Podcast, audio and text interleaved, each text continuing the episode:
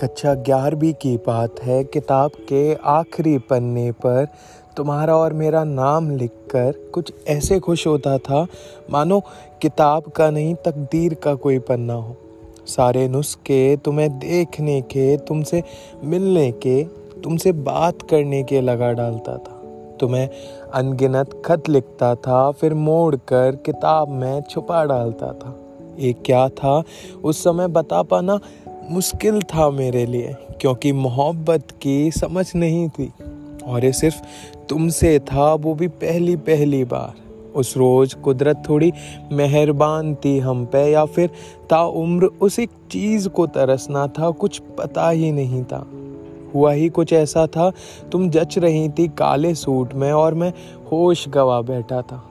तुमने किताब मांगी मुझसे, किसी और वजह से या सारे राज खोलने थे मेरे कुदरत की रजा से।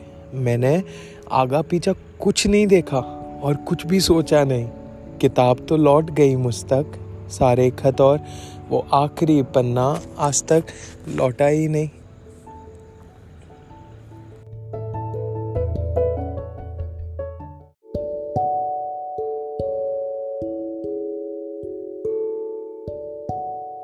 सुनी है वो कहानियाँ।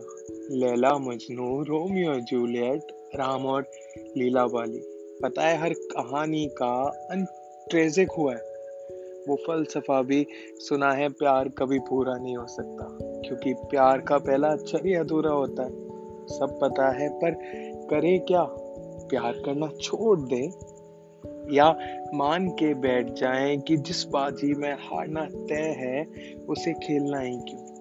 लोग समझाते हैं, जाने दो क्यों एक लड़की के लिए सारी दुनिया से लड़ना थोड़ी देर के लिए बात समझ में भी आ जाती है, फिर उसी लड़की का चेहरा याद आ जाता है।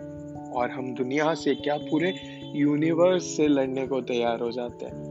वो अधूरे प्यार की कहानियाँ अपनी जगह और इश्क में मर मिटने को बेकरार जवानियाँ अपनी जगह।